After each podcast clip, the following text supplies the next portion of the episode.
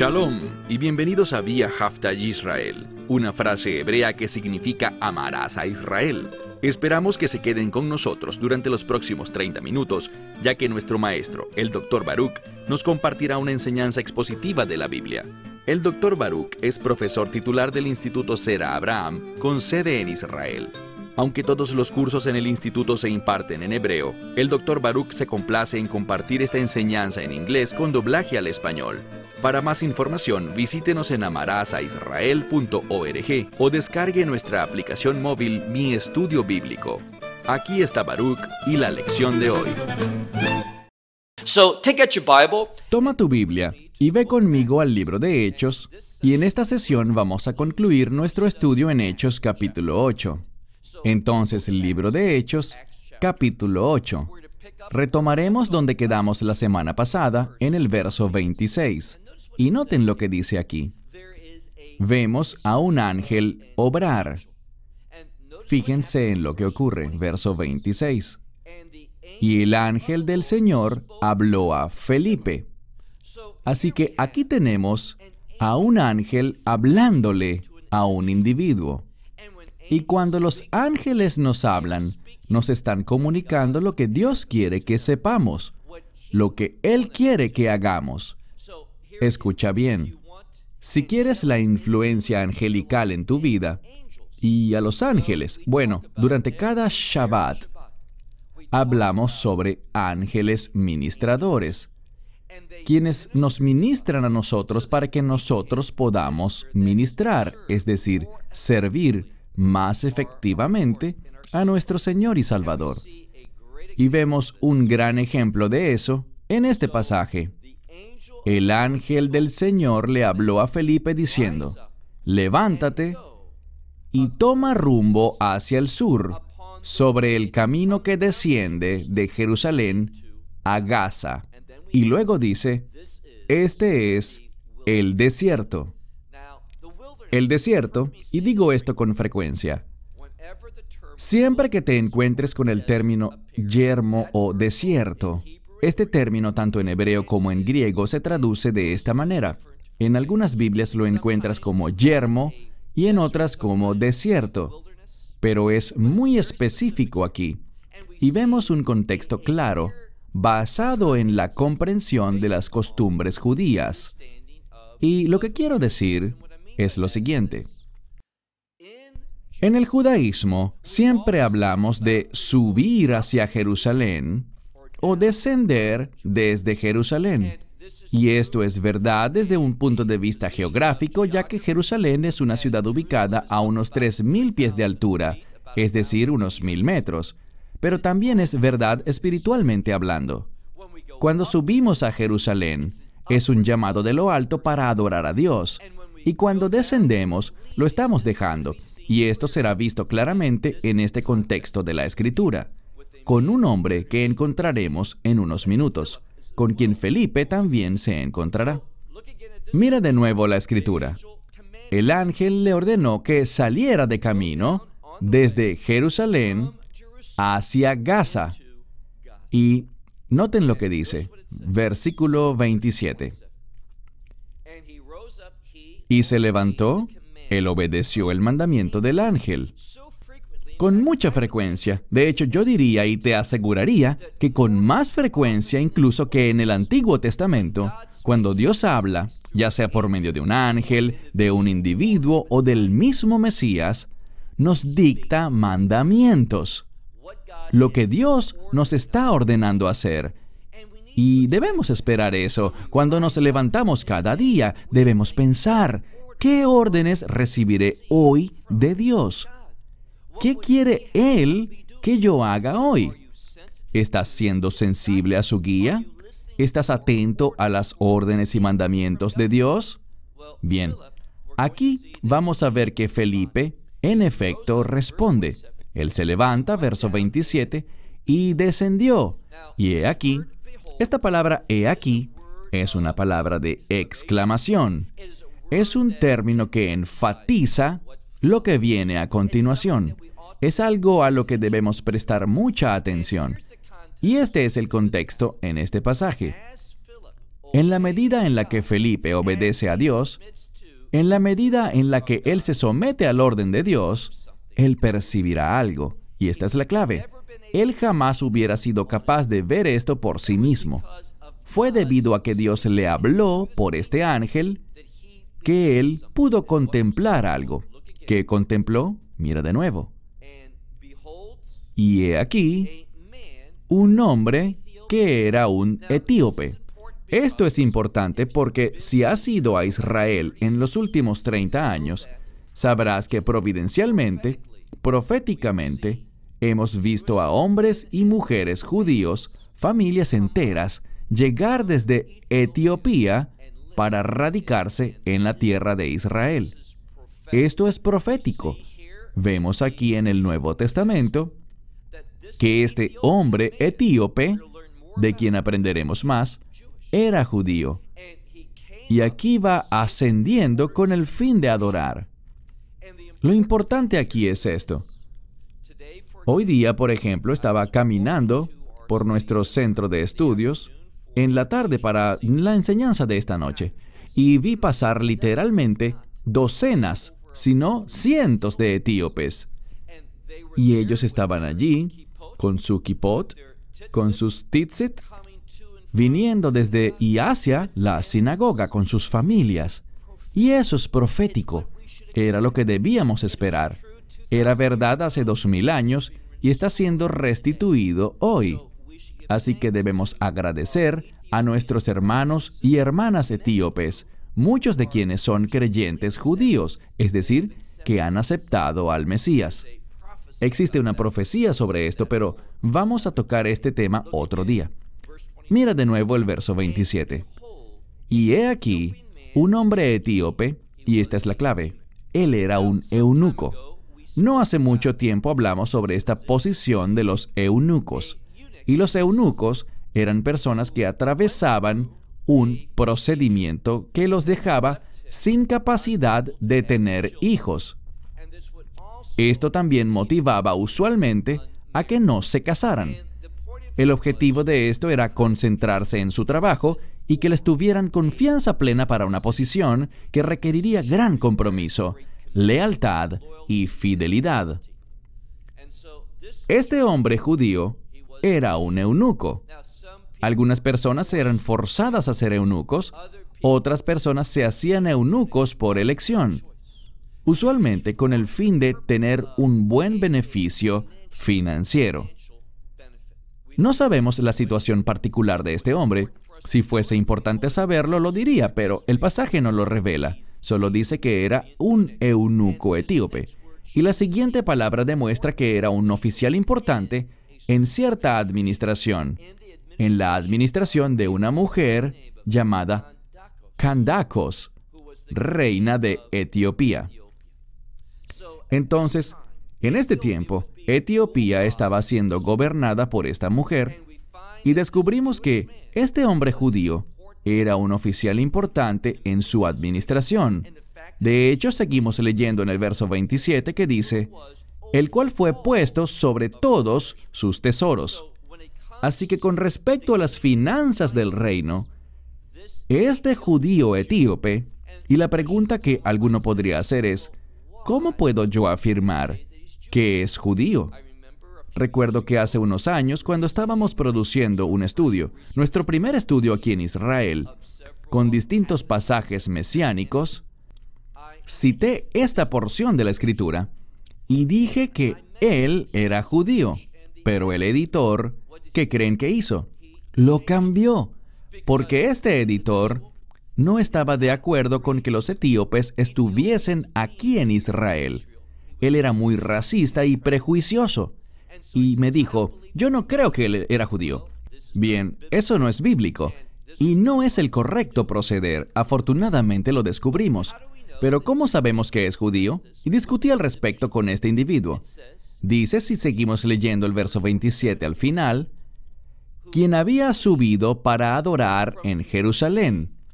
Entonces, Aquí vemos que subió probablemente para una de las fiestas bíblicas. Él subió, dejó su trabajo, recibió un permiso para viajar a Jerusalén con el fin de adorar. Él adoró allí, pero veremos otra indicación más. Él ya iba de regreso y estaba sentado sobre un carruaje, literalmente sobre su carruaje. Y esta es la clave. En su camino de regreso hacia África, hacia Etiopía, noten que él estaba leyendo al profeta Isaías. Dos cosas podemos decir. Él era probablemente cualquier cosa, pero tenía el libro de Isaías. Estaba leyendo la profecía de Isaías y además venía a adorar. Aunque suene normal hoy que un no judío lea Isaías y adore en Jerusalén, en aquella época solo un judío leería a los profetas y cumpliría con ir a Jerusalén para adorar en las fiestas. Por tanto, es sumamente probable que este etíope fuese judío. Verso 29. Y el Espíritu le dijo a Felipe, y con esto mismo iniciamos este pasaje, haciéndonos la pregunta, ¿estamos abiertos a que el Espíritu de Dios nos hable? Y lo que quiero decir es, ¿estamos dispuestos a responder?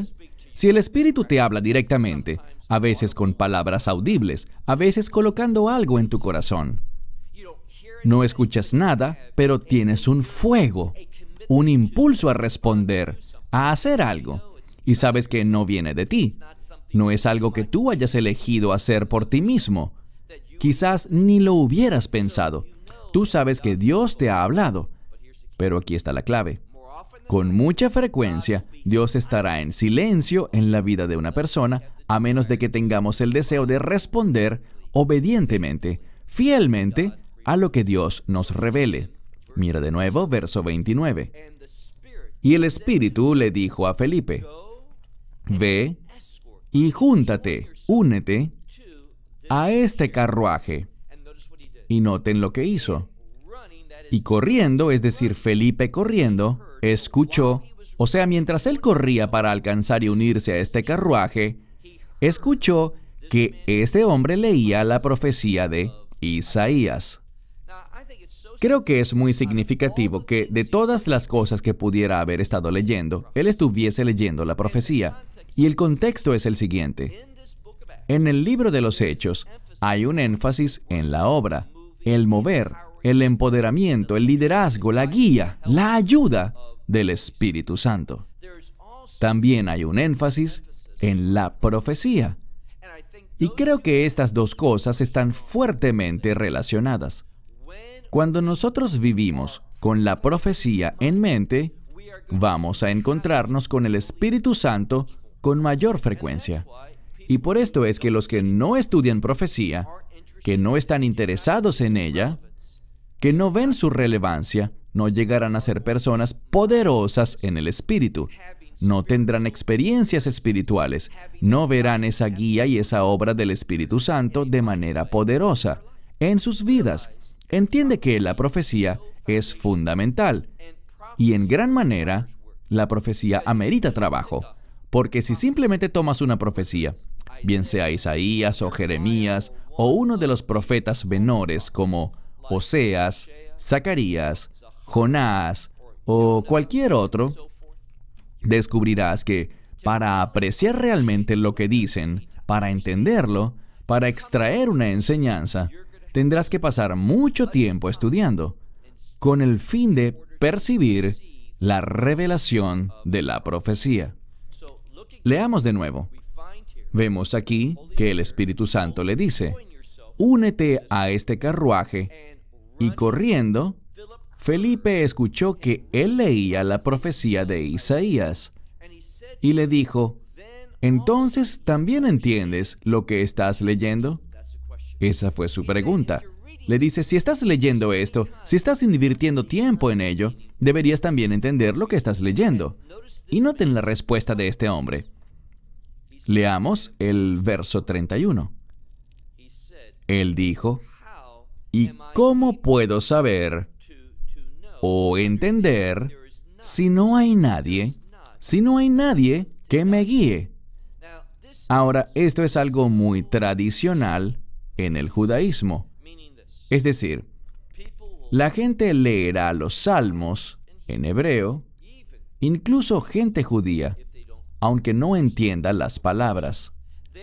Ellos entienden que hay un beneficio en leer la palabra de Dios. incluso si no la estás comprendiendo en tu propio intelecto humano, porque tu alma, al poner la palabra de Dios dentro de ti, al leerla en voz alta y dejar que entre a ti por medio de tus oídos, mirándola con tus ojos, tendrá un efecto. La palabra de Dios no regresará vacía, pero es siempre preferible que la entendamos, que la percibamos.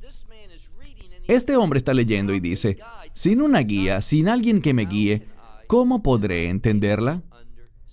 Así que veamos qué pasa siguiendo en el verso 31. Y él invitó a Felipe a subir y sentarse con él en este carruaje. Verso 32. Y la porción de la escritura que estaba leyendo, entonces, la porción, y esto es importante, no solo leía Isaías, sino que al momento, y esto es muy providencial, al momento en el que este hombre, Felipe, se unía a él y se sentaba, él estaba leyendo en un pasaje muy especial. ¿Qué pasaje era este? Isaías capítulo 53. Isaías 53 realmente no necesito decir mucho más. Estoy seguro que todos ustedes entienden el significado profético de este pasaje. El capítulo 53 de Isaías que brinda una revelación específica del Mesías. Les diré algo que es muy importante. Hoy en día, si le preguntas a la mayoría de los rabinos o a personas letradas en el judaísmo, ¿de quién habla Isaías 53? ¿Quién es este sujeto? Porque esta será la pregunta central que se hará aquí. ¿De quién se habla en este pasaje? Hoy en día, ellos te dirán que se trata de Israel, pero eso es falso. Cuando leemos el Talmud y habla de Isaías 53, lo cual hace en Masejet Sanhedrin, no hay debate alguno. Es un pasaje mesiánico que nos habla sobre el Mesías. Así que si alguien te dice, y es muy común de hecho, ellos cambiaron el comentario de Rashi. Porque Rashi, cuando habla del Talmud, cuando hace su comentario sobre esta sección del Talmud, dice que se trata del Mesías. Así que no es lógico que diga en su comentario sobre Isaías 53 que se trata de Israel. Esto fue cambiado por editores posteriormente. Noten la pregunta. Dice, ¿Eres capaz de entender lo que lees? Y responde, ¿cómo podré entender sin una guía? Así que invita a Felipe a subir y sentarse con él. Verso 32. Y la porción de la escritura que él leía era esta. Como oveja al matadero fue llevado. Y como cordero, es la palabra, muchos conocemos el nombre Rachel, Bien, en hebreo, esta es la palabra. Como un joven cordero va delante del que le trasquila, en silencio, así él no abrió su boca. El Mesías, como dije, esta es una profecía mesiánica, que nos habla sobre el Mesías, que es el Cordero de Dios, que fue sacrificado y en el tiempo de su crucifixión, es decir, su sacrificio, él guardó silencio, lo cual cumplió esta profecía. Pero hay más al respecto. Sigamos leyendo en el verso 33. Y en su humillación, eso tiene que ver con su sufrimiento, con haber sido colgado en ese madero, dice, su juicio fue levantado. Y hay un par de maneras distintas para entender esto, es decir, que su juicio fue removido o bien que él fue removido o levantado de su juicio. Y luego agrega esto, su generación, que podría significar él mismo, su generación, ¿quién la contará? De su vida, que fue levantada de la tierra. Así que es una pregunta, ¿quién declarará lo que le ha ocurrido a él cuando su vida fue tomada, cuando él sufrió el juicio? La pregunta es, ¿quién lo declarará? Y la respuesta es, Felipe lo dirá. Y mientras Felipe es llamado a proclamarlo, este mensaje es una invitación, si comprendemos correctamente el texto. Es una invitación a ti y a mí a compartir ese mensaje del juicio y la vergüenza que Él sufrió en tu lugar y en mi lugar. ¿Y cuál fue el propósito para el cual Él hizo todo eso? Pasemos por favor ahora al verso 34.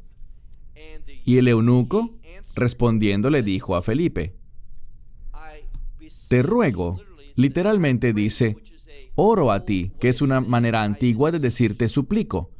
Con respecto a qué profeta, ¿de quién está hablando? ¿Era sobre sí mismo de quien hablaba? ¿O era con respecto a alguien más? Verso 35. Leemos.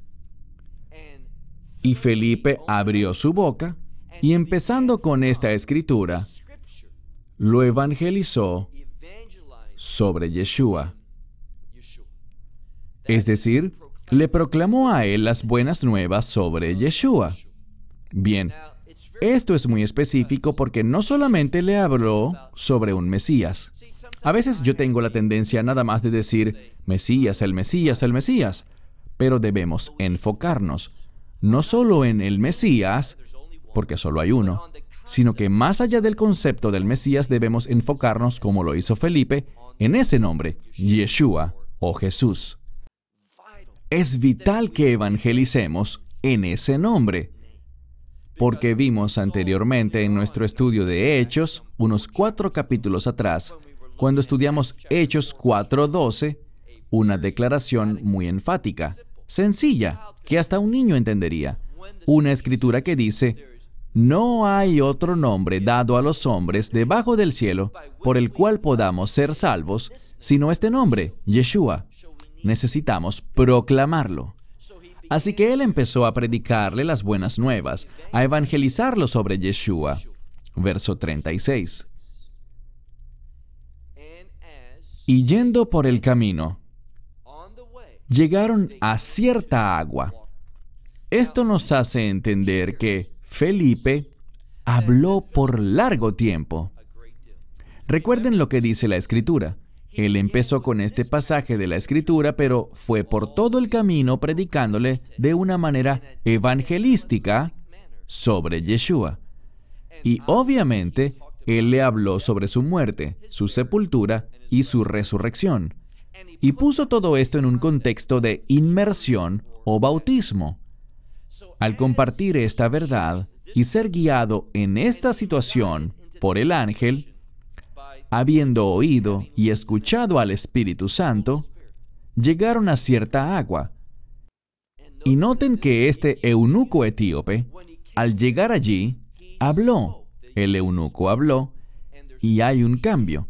Hasta este punto, hemos visto la palabra lego, que significa yo hablo, y variaciones de esta palabra, es decir, construcciones gramaticales basadas en esta palabra. Pero lo que sobresalta en el texto es un cambio. En vez de la palabra lego, vemos otra palabra aquí, la palabra fimi, que significa hablar o declarar o compartir algo, pero es algo único en este pasaje para subrayarlo como algo altamente significativo. ¿Y qué resulta significativo? Que este etíope logró entender que el Evangelio demanda una respuesta.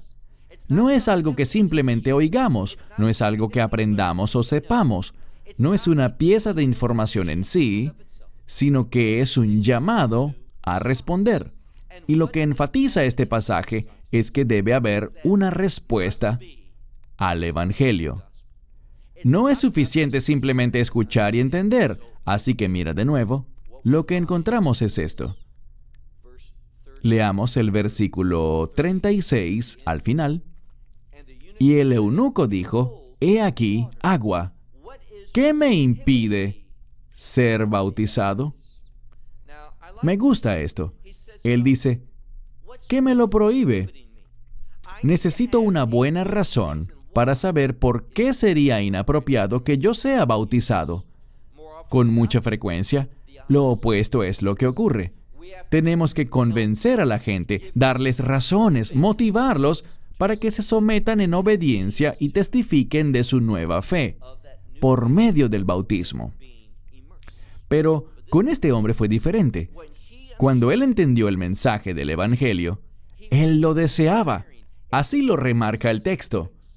He aquí agua. Así que dijo, ¿qué me impide o qué me prohíbe ser bautizado?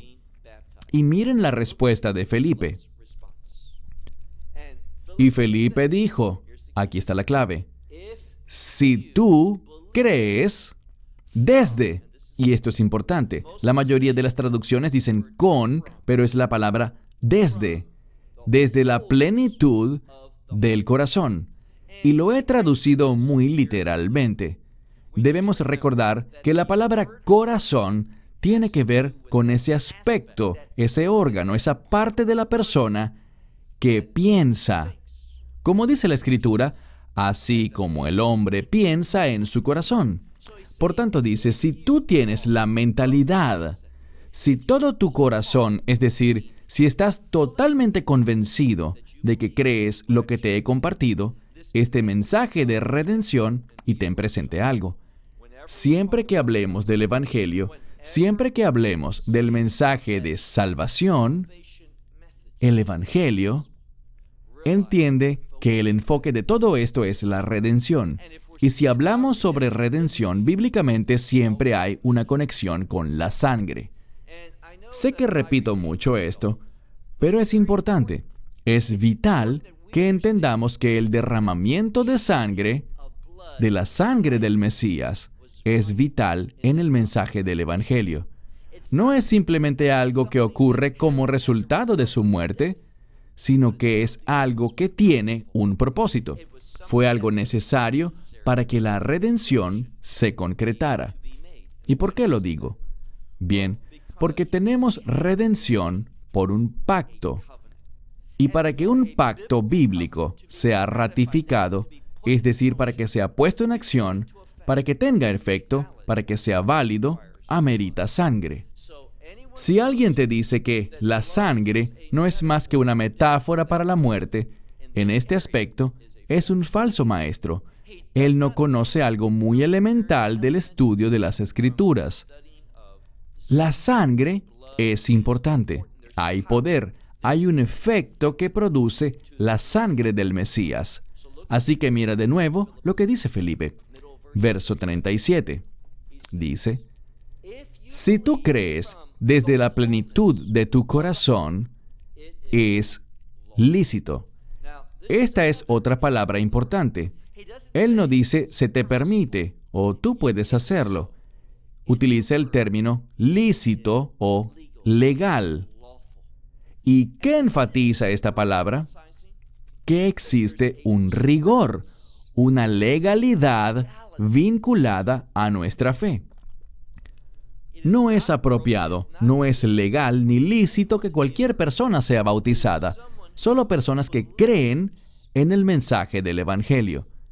Creer significa comprenderlo adecuadamente y no solo entenderlo, sino que aquí está la clave, tener el deseo, el deseo de responder a Él en obediencia. ¿Somos salvos por la obediencia? No. Pero si somos salvos, anhelaremos, tendremos el deseo de obedecer. Así que dice a la mitad del verso 37, es legal, es lícito. Y respondiendo dijo, este es el eunuco, el etíope. Yo creo, y noten en lo que cree, dice, yo creo que el Hijo de Dios es Yeshua, el Mesías. Es muy importante porque la frase que declara es el Hijo de Dios. Y esto habla de su divinidad, de la divinidad de Yeshua. Y resulta triste que, hablando yo con un amigo cercano esta noche, antes de nuestro tiempo de estudio, justo antes de que iniciáramos, él vino de una congregación hace unos días que hizo un estudio y esta congregación, que era, de acuerdo a sus palabras, muy sana teológicamente, últimamente se está desviando. Muchos de ellos son inmigrantes recientes que han llegado de la antigua Unión Soviética. Vienen de un trasfondo judío, pero también de un trasfondo de creyentes. Y ahora que están en Israel y quieren ser aceptados, dicen que siguen creyendo en Yeshua, pero ahora niegan su divinidad. Noten algo. A este hombre, a este eunuco etíope, le tomó una lección con Felipe. Y su respuesta cuando le dicen que tiene que creer de corazón, oh, yo creo, yo creo que el Hijo de Dios es el Mesías Yeshua. No solo que Yeshua es el Mesías, sino que él cree que el Hijo de Dios es Yeshua y el concepto de Hijo de Dios, ese concepto es vital. Nos habla de su divinidad, nos habla de su fidelidad a su Padre. Ser hijo implica fidelidad, implica ser un siervo de Dios, uno a quien el amo aprueba.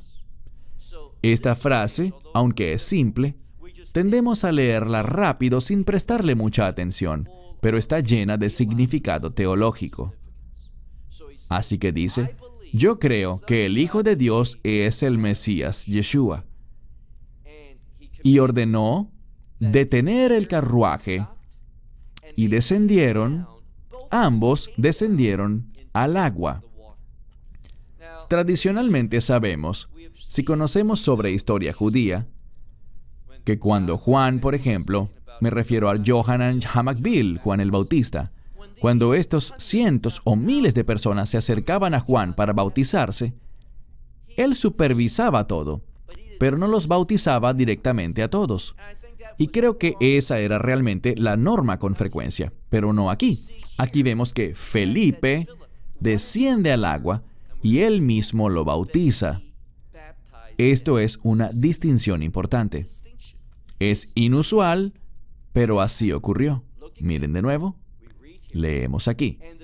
Y los dos descendieron al agua, también Felipe y también el eunuco.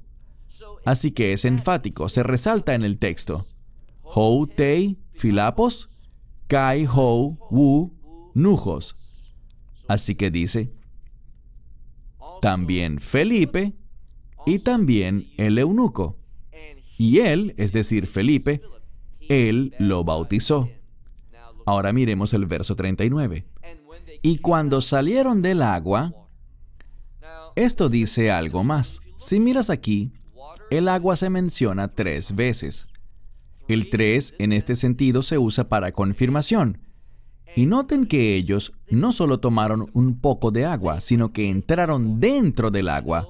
Y ya sé lo que muchos preguntarán, y es lo siguiente, así que responderé de una vez. ¿Es adecuado bautizar a alguien rociándole agua, derramando agua o por otros mecanismos similares? Y la respuesta es no. Nunca se hizo de este modo históricamente en el judaísmo.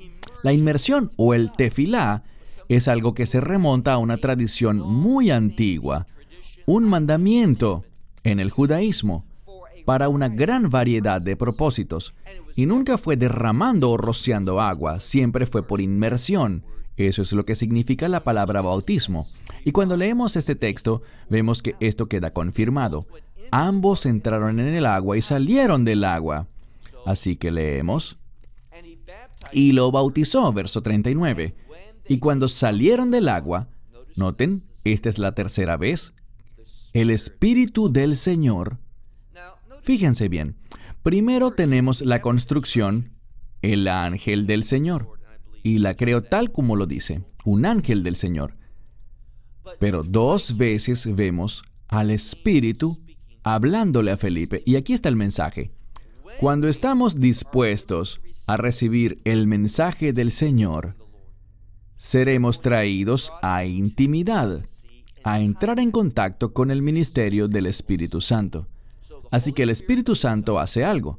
El Espíritu del Señor, y es la misma palabra que vemos en 1 los Tesalonicenses 4:17, donde habla sobre el Mesías cuando desciende de los cielos, no completamente hasta la tierra, no al monte de los olivos, sino que estamos hablando de nuestra esperanza bendita, el rapto.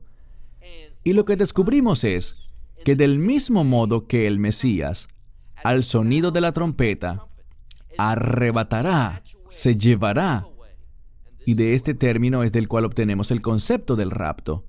El mismo término que señala que los creyentes serán arrebatados se utiliza en este caso con respecto a Felipe. Noten lo que dice. Y el Espíritu del Señor arrebató a Felipe y el eunuco no lo vio más. ¿Qué busca confirmar esto? Le confirma al eunuco que Dios trajo a Felipe para encontrarse con él. Él ahora sabía, sin duda, que Dios fue quien llevó a Felipe allí para darle, compartirle el mensaje. Y ahora, de manera similar, fue llevado sobrenaturalmente de allí. Así que si fue sacado sobrenaturalmente, es porque también fue llevado allí sobrenaturalmente, como resultado del ministerio del Espíritu Santo. Así que el Espíritu Santo nos guiará a hacer aquello que es milagroso. Una vez más, leemos que el Espíritu del Señor arrebató a Felipe y el eunuco no lo vio más. ¿Y qué hizo? Y se fue por su camino. Y esto me encanta. Regocijándose o con alegría, como quieras traducirlo. Feliz, gozoso. Y este es el resultado. Cuando somos, y no ignores esto, cuando somos receptores del ministerio del Espíritu Santo, eso nos llevará a la felicidad. Eso producirá en nosotros un gozo. Algunos comentaristas, si hacen un buen estudio de este pasaje, asociarán esta palabra, felicidad o regocijo, dentro del contexto de la adoración. El ministerio del Espíritu Santo nos guía hacia la adoración. Bien, miremos ahora el verso 40. Pero Felipe fue encontrado en Azoto. ¿Dónde queda Azoto? Esta es la traducción griega para este lugar. Pero, ¿cómo se dice en hebreo? Bien, tenemos un programa en vivo llamado Medianoche desde Jerusalén, y la implicación es Jerusalén, adoración, Jerusalén, Israel. Pero con mucha frecuencia, cuando transmitimos nuestra señal en vivo, nos encontramos realmente en una ciudad llamada Ashdod junto a la costa del Mediterráneo, no muy lejos de Gaza, como vimos que el eunuco etíope iba de camino a Gaza, desde Jerusalén. Y fue algo milagroso que Felipe fuese transportado a esta localidad. Y noten lo que vemos aquí. La implicación y lo que debemos aprender del texto es lo siguiente. Felipe fue movido por el Espíritu Santo con el fin de evangelizar con el fin de servir a Dios, con el fin de que el Espíritu Santo lo hiciera cumplir la voluntad de Dios, y esto se está evidenciando ahora. Miren el verso 40. Y Felipe, o mejor dicho, pero, en contraste con la ubicación del eunuco etíope, tenemos la palabra dei que muestra contraste, pero Felipe fue hallado en Ashdod y pasando, es decir, atravesando esta área, Ashdod es una ciudad, pero Ashdod también es conocido como una zona geográfica. Algunos mapas antiguos presentan a Ashdod no como una ciudad, sino como una pequeña región en el área costera de Israel. Leemos que él, atravesando, evangelizaba a las ciudades, a todas las ciudades, hasta llegar a Cesarea. Él estaba cerca de Gaza, donde bautizó al eunuco etíope. Y de ahí fue arrebatado y llevado a Ashdod, desde donde continuó por toda la costa, pasando por Yavne, pasando también por Yafo, hasta llegar a Cesarea. ¿Y qué iba haciendo? Una cosa. Él estaba evangelizando. Así que concluyamos aprendiendo un principio muy importante. Cuando el Espíritu Santo obra en la vida de una persona, eso tendrá su ministerio. Su ministerio tendrá un propósito evangelístico.